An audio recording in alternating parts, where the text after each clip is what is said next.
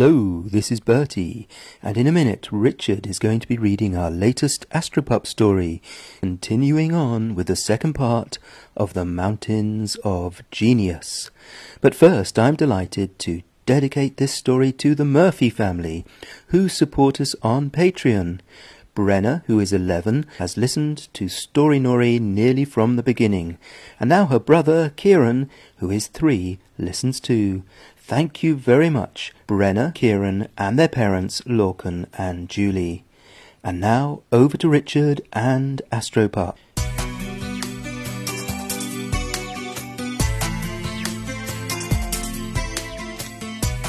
Astropup and the Seven Mountains of Genius, Part 2.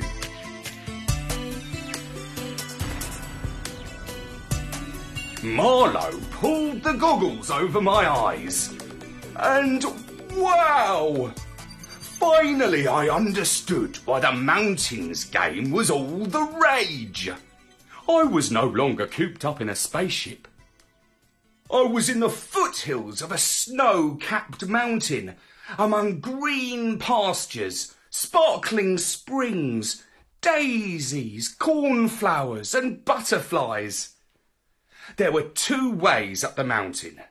I could either take a narrow winding path, or I could hitch a lift on a ski lift. Even a dumb dog like me could work out that the ski lift was the way to go. But at each station of the ski lift, I had to cook a meal for the ticket collector. At the first station, the ticket collector was a German Shepherd dog. This was an easy challenge. I went to the virtual shop and bought some dog biscuits and a cube to make rabbit flavoured gravy. I mixed it all together with water from the samovar in the virtual coffee shop and. Um, what an aroma! The only difficult part was not eating it all myself. At the second station, the ticket collector was a rabbit. Clearly, I would have to think of a different menu to take the next leg of the journey up the mountain. We dogs are not into rabbit food, but we know that it is our job to chase them out of the vegetable garden. I've also seen them gnawing on sticks. In this case, my role was reversed. I had to feed the rabbit.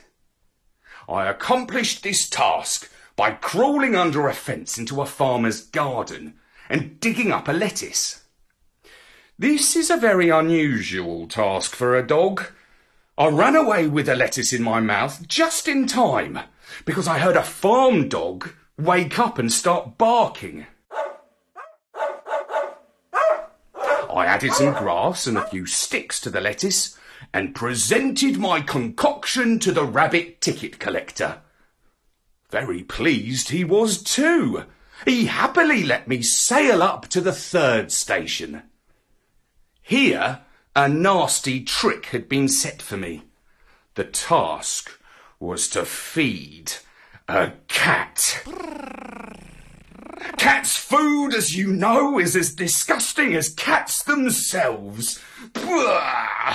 It pongs something awful. But since no cat tins were available, I had to catch something. Well, I wasn't going to catch a mouse, was I? I'm a proud dog and could not sink so low. So there was nothing for it I had to catch a fish for the cat. Fish are slippery little blighters and don't like getting caught. I stood for a long time in the stream until my toes were almost frozen. Until, at last, a silvery fish jumped right out of the water and into my mouth. I hurried over to the cat and presented it to him with my tail wagging. In the whole history of the universe, this was probably the first time that a dog presented a cat with a fish for dinner. Meow, he said. What's the catch? Here's the catch, I said, opening my mouth as I spoke and letting the fish drop onto the cat's plate. The cat pressed a paw against a button to open the door of the ski lift, and I sailed to the next station. Here I looked around for the ticket collector. Hello? I called out. Anyone here? Can I buy a ticket, please? Can't you see?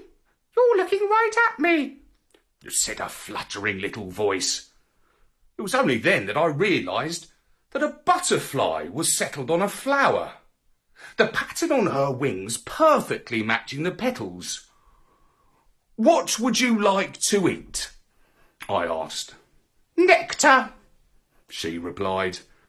Righto, I said, and I shot off to sniff as many summer flowers as I could and to collect nectar on my nose.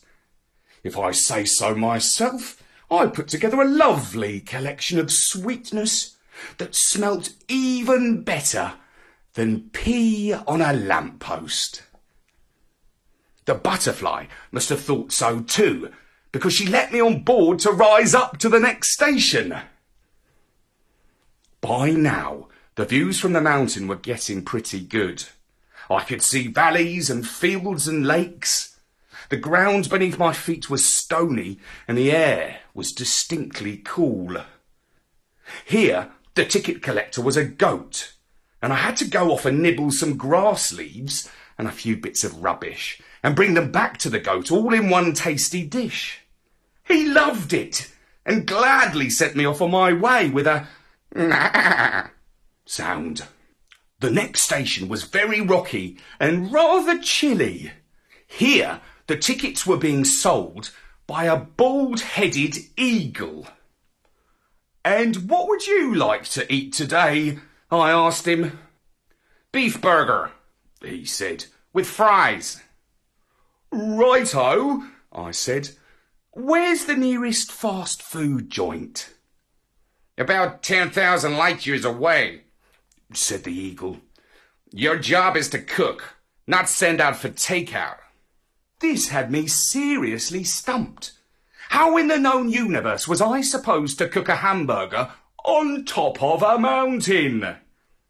The only clues that the eagle would give me were Go and search. Use your eyes. We dogs are more used to following our noses than our eyes. So that's what I did. I sniffed the air and I did detect a faint wispy smell of fried beef burger. I had to climb over rocks, duck under overhangs, and tiptoe along narrow ledges like one of those heroic mountaineering adventure dogs. At last, after a long, scary climb, the source of the aroma came into view. I saw two giant arches, under which a couple of kangaroos were flipping burgers. Two quarter pounders, no onions, I said. Uh, that will be four space coins, said one of the kangas. I beamed some virtual money from my collar ring but whoa, I only had two virtual coins left. Can I buy one and get one free? I asked hopefully, because my tummy was rumbling and I wanted a burger for myself. Sorry, mate, we only do BOGOF on Tuesdays, said the kanga. So I could only buy one burger for the bald eagle. There was nothing virtual about my empty tummy feeling as I took the lift up into the clouds. Wow! I reached the top of the seventh and final mountain of genius. I jumped out of the lift into a huge snowdrift. I shook myself, and crystals of snow and ice scattered here and there. I said, We dogs love snow. The air is so crispy clean that you can smell everything from miles around. And the virtual reality machine was so good that I could feel the cold bracing air and the snow between my toes. I would have run and jumped for joy. The only problem was that everything was so white that it was hard to tell what was snow and what was clouds. I did not want to go leaping into a fluffy cloud. It was a long way down off that mountain. But where was the ticket collector? I needed to find him to get down off the mountain in the ski lift. Hello! I called. Hello, hello, said a voice. And a man, dressed as a waiter with a little bow tie and a curly moustache, stepped forth out of the cloud. The guests are waiting, he said. They're expecting their meal. Is the food ready? Ready? I said. I just got here. I came as fast as I could, but some kangaroos took their time flipping burgers. Uh, well, here's the order, said the waiter. You must cook something extraordinary. Follow me. I will show you to the kitchen. He led me into a cave that was equipped with everything I needed to cook a meal. There were mixing bowls and saucepans and every type of ingredient I could want. Sir, he said, what is it? A beef bourguignon? This was my moment. So far, I have done little more than buy burgers or collect nectar. But at last, they were asking me to tap into my creative genius. How often have I dreamed of fantastic recipes? But oh, you know how it is with dreams. When you want to remember them, they slip away like wispy clouds. I said, I can't remember. Well, that is too bad, said the waiter, because you will stay here for all eternity unless you create a dish that is formidable. All eternity? That's a long time, isn't it? I asked. Yes, they say that eternity feels longer than a double geography lesson on a Friday afternoon, said the waiter. Eternity is a drag, I agreed. I know, I know, I shall cook postman's leg with horse poo, blue stinking bishop cheese, and fried chicken liver. Oh, and we must eat our greens, so we shall have some long meadow grass that's been peed on by cows as a salad for a starter. That was one of my best ever recipes. If it tasted half as good as it did in my dream, it would truly be formidable. Very good, said the waiter. Uh, you shall find everything you need in the fridge and the pantry. I set to work, mixing all the ingredients together into a lovely, mushy, gooey mix. I threw in a few slugs just to give it a little extra something. The waiter helped me put my creation in the oven. My personal preference is to eat my food raw, but for guests, it's polite to make it medium rare. After 12 minutes in the oven, I declared that it must be ready because I couldn't wait any longer to see what it was like. Mmm, it smelled fantastic. The horse poo was a stroke of genius, if I do say so myself. I tasted my concoction, and it was delicious, even better than in my dreams. The waiter placed the food nicely into three bowls with a salad on a side plate and took it to the guests. I paced up and down. Would they like it? Wouldn't they like it? I forgot to ask if any of them were vegan or vegetarians or had any special dietary needs like an allergy to horse poo or cowpea. Now I know why those chefs on TV back on Earth were always such nervous types. Even though they had the best job in the world making delicious food, you never know if the customers are going to heap praise or complain. I waited an age, which is a little less time than eternity. Finally, the waiter returned. Well, well, well, I panted. The guests send their compliments to the chef. He replied, adding, Congratulations, Astropup. You are the first contestant in history to climb the seven mountains of genius and to complete the final test to the satisfaction of our guests. You are the winner of a brand new worm phone, which I am now delighted to present you. As he clipped the phone to my collar, I heard the sound of applause and cheering. I looked up and saw that the sky was full of faces.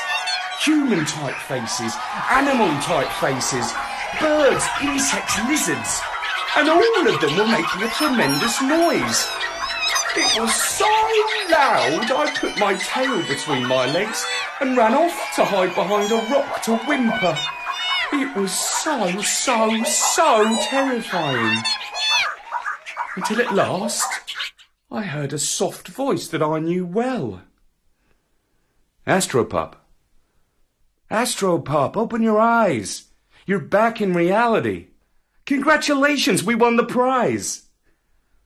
I slowly opened my eyes and looked up into the face of my space comrades, Marlowe and the parrot. Aroo! I said, it was horrible. I couldn't stand all that applause. It was so loud. It's okay, Astropup, said Marlowe soothingly. It's all over. You've done well. In fact, you've done brilliantly. Amazingly, squawked the parrot. For once, Astropup, you have surprised me in a good way. Righto, I said. Let's call Jenny, my owner, on the new phone. Unclip it from my collar, Marlowe. But when Marlowe examined my collar, there was nothing there. Not even a teeny weeny nano phone. They cheated us, I exclaimed. No, said the parrot. The phone they gave you was a part of the virtual world, an illusion like the mountains of genius. Now we have to claim the real phone, and for that we have to travel all the way to a distant planet to pick it up. They've just beamed over the space coordinates. Marlowe! Punch them into the navigator, please! And that was Astropup and the Seven Mountains of Genius.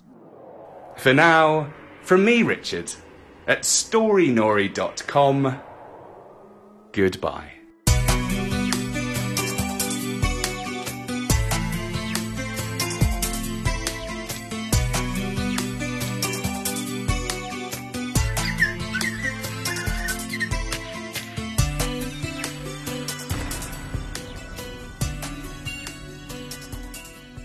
Thank you, Richard, and thank you to Brenna and Kieran, whose family support us on Patreon. And if you enjoy the stories that I write for Storynori, I'm pretty sure you will enjoy my book, Undercover Robot, about a super intelligent robot called Dotty. I wrote it with a philosopher, David Edmonds, whom I met years ago while working at the BBC. From the reviews so far, I think it's fair to say that the book is both funny and smart. Well, I hope you will agree with those readers too. The target audience is 9 to 12 years old. I hear that quite a few adults have enjoyed it as well. It's published in the UK, but it's easy to get hold of in the USA via Amazon.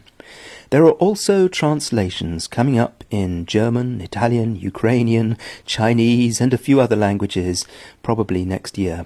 It's called Undercover Robot My First Year as a Human by David Edmonds and me, Bertie Fraser. And if you join us on Patreon and you look at the posts that I put there, you can see my rough ideas for stories that are coming up. You can chip in with your comments and let me know how you think the stories should develop.